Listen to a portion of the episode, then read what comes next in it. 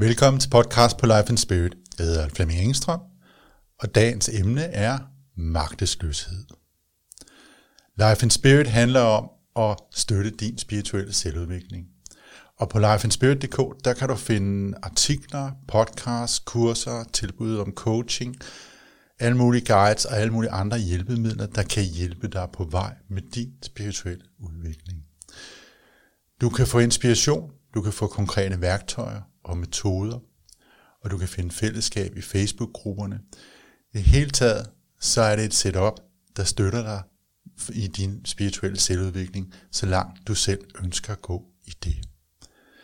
Hvis det er noget for dig, kig forbi lifeandspirit.dk. Du kan også bare lytte med her i dagens emne, som handler om magtesløshed. Da jeg var 29 år gammel, der døde min far af lungekancer.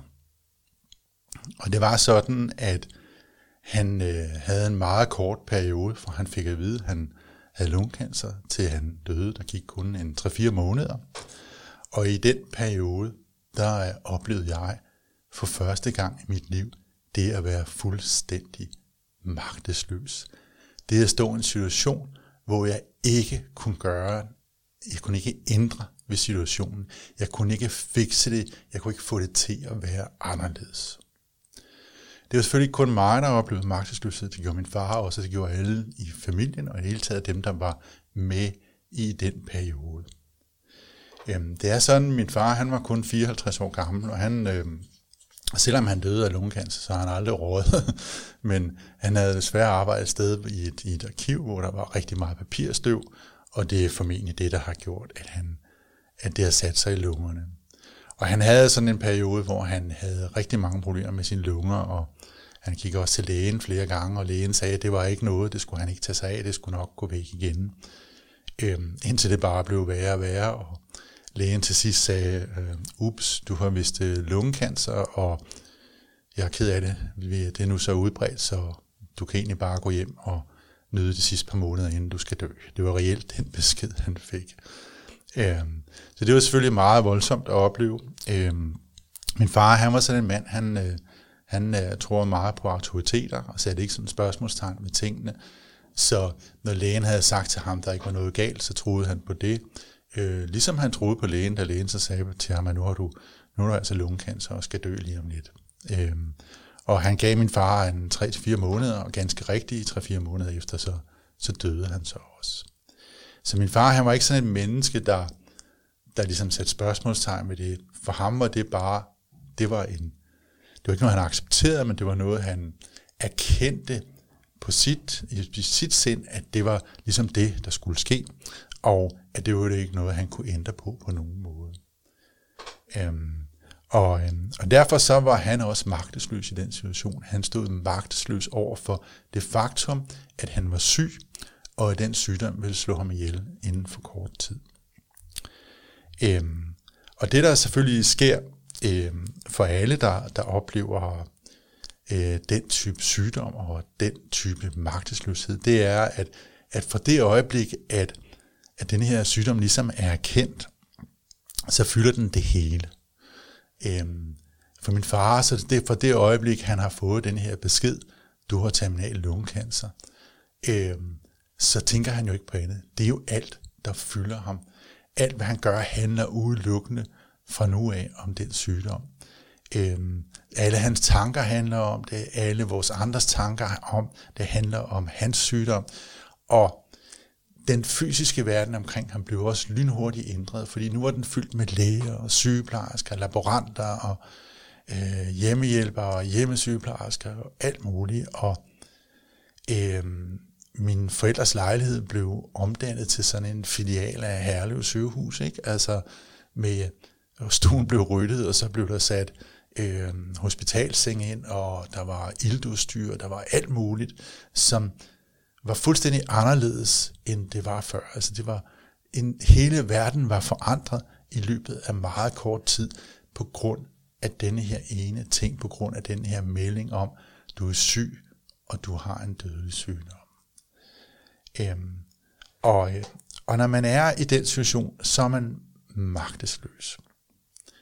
Øhm, og, man, man, øh, og det, det, det flår i en på alle mulige måder. Og det, der typisk sker, det er, at man går gennem hele følelsesregistret.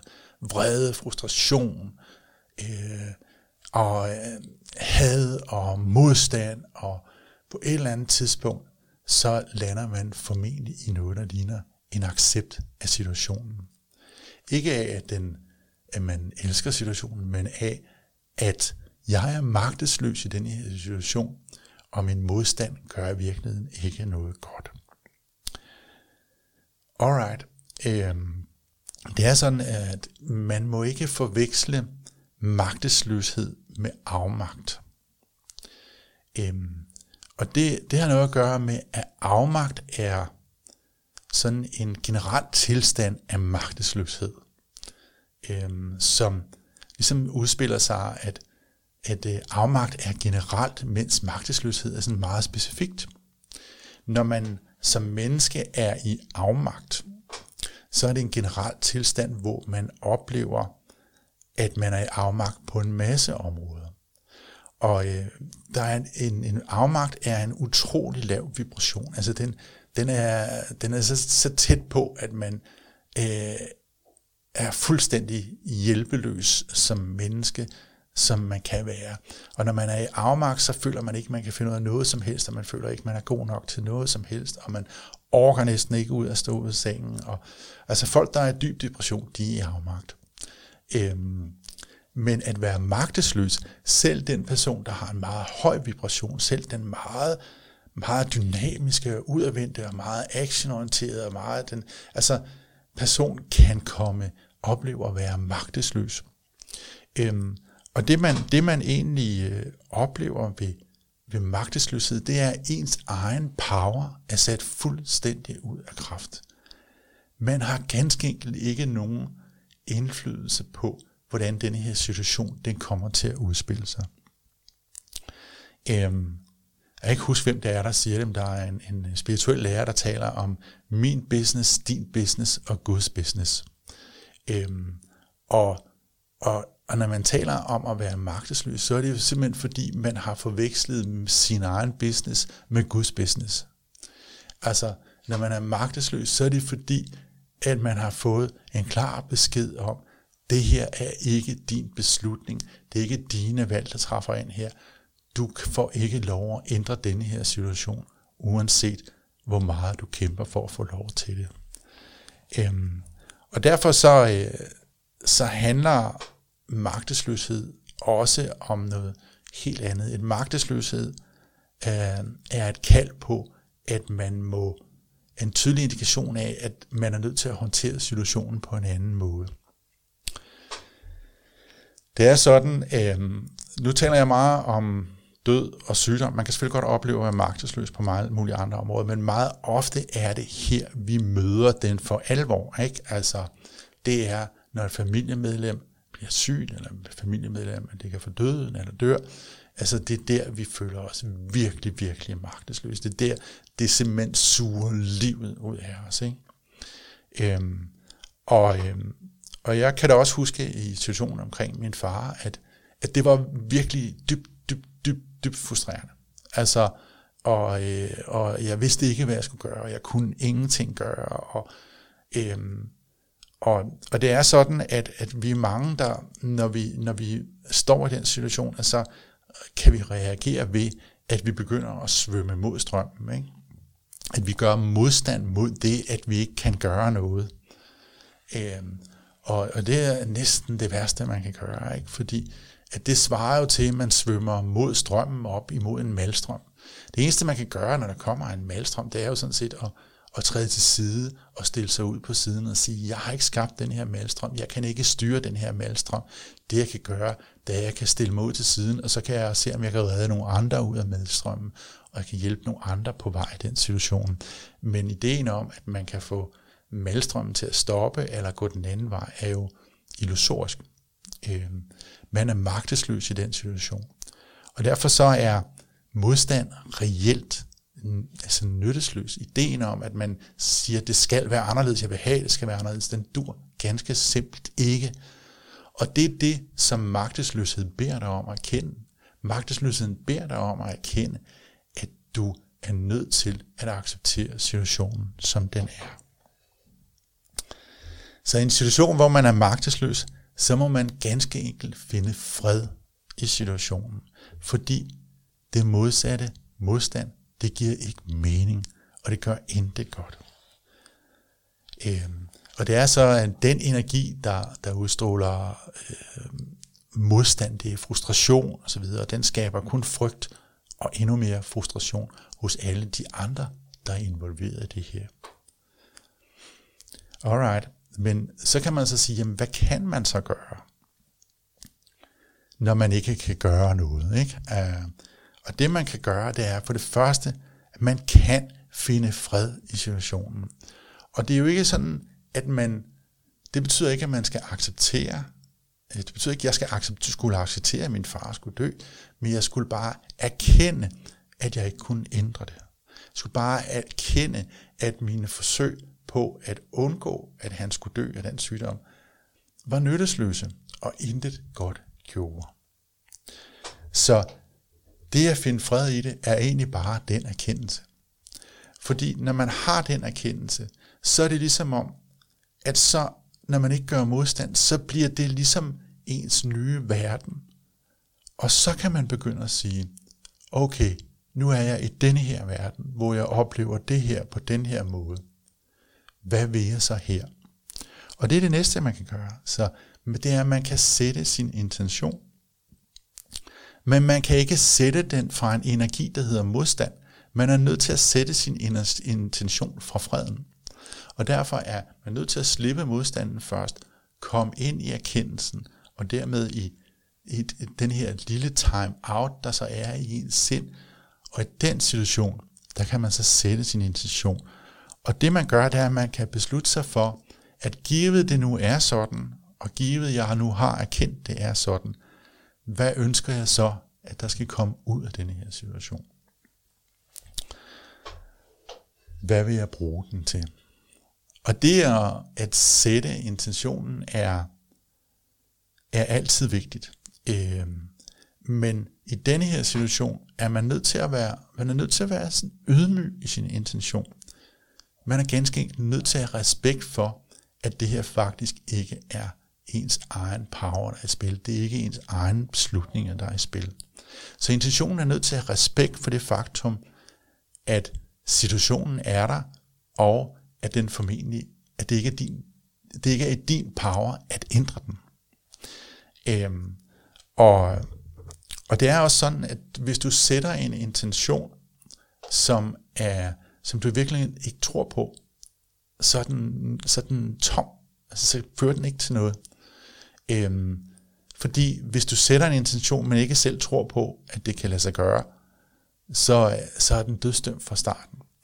Øhm, så det man er nødt til, det er, at man er nødt til at sætte en intention, der passer ind i situationen, og som man tror på, kan lade sig gøre. Og det vil sige, at den intention er ganske nødt til at acceptere situationen, som den er. Og den er nødt til at acceptere de rammer, der er i situationen. Og det vil sige, jeg kan ikke, jeg kunne ikke sætte en intention, der hed, jeg ønsker, at min far bliver rask. Fordi det var ikke en del af den erkendelse, der var, før jeg kunne sætte intentionen. Men jeg kunne sætte en intention om, at jeg vil være til stede for min far, at jeg vil være nærværende, og at jeg vil sørge for at få fortalt ham, at jeg elsker ham, og jeg vil sørge for, at vi kunne styrke vores relation i i den sidste periode, han, vi havde sammen, inden han døde. Og det var også det, var også det der skete. Øh, det gik meget hurtigt jo, men, men for mig var det en okay oplevelse, da jeg først havde erkendt, at jeg ikke kunne ændre den, da jeg først havde erkendt, at sådan var det.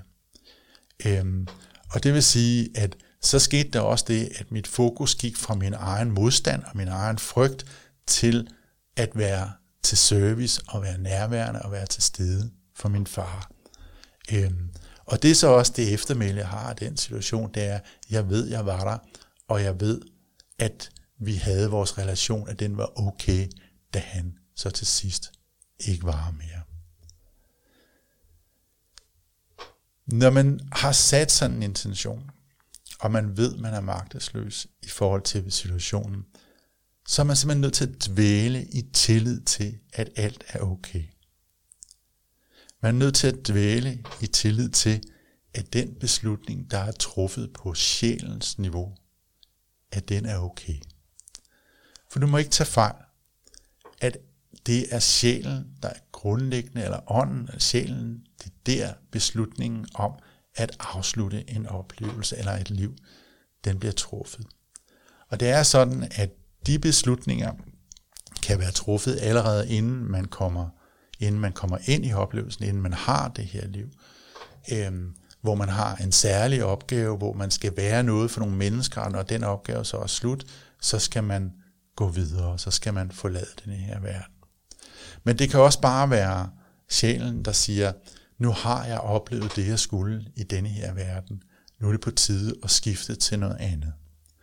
Og det man jo skal huske, øh, for det lyder jo voldsomt, ikke? Øh, det, er jo, det, er jo, det er jo vores liv, de taler om det, ikke? Men de er jo os. Det er jo os selv. Den ånd, der træffer beslutninger om, hvordan jeg skal leve, og hvornår jeg skal dø, og hvor jeg skal forlade den her oplevelse, det er jo mig selv. Det er min, den, den del af mig, som stadigvæk er i ånden. Den del af mig, som er i oplevelsen, kan ikke rumme det, fordi jeg er jo fanget i oplevelsen. Jeg, jeg, jeg, jeg kan ikke håndtere den sorg, der er ved at skulle træffe sådan en beslutning. Så den bliver truffet et andet sted. Øhm, og det man skal huske er på, på åndens niveau, er, er alt neutralt, fordi alt er kærlighed. Og det vil sige, der er jo ikke noget oplevelse af tab, der er ikke nogen oplevelse af frustration, eller afmagt, eller undskyld, magtesløshed. Øhm, men altså, der er jo bare neutralt. Nu har vi gjort det, vi skulle. Nu går vi videre til det næste. Vi går videre i livets flow, i oplevelsens flow. Så du må have tillid til i situationen, når du har sat din intention for at er ud af det, at alt er okay. Og du må have tillid til, at folk oplever det, som de skal opleve. Så det kan du gøre. Du kan dvæle i tilliden, og tilliden til, at alt er okay. Den anden ting, du kan gøre, det er at være nærværende. Du kan være til stede med dit lys i situationen.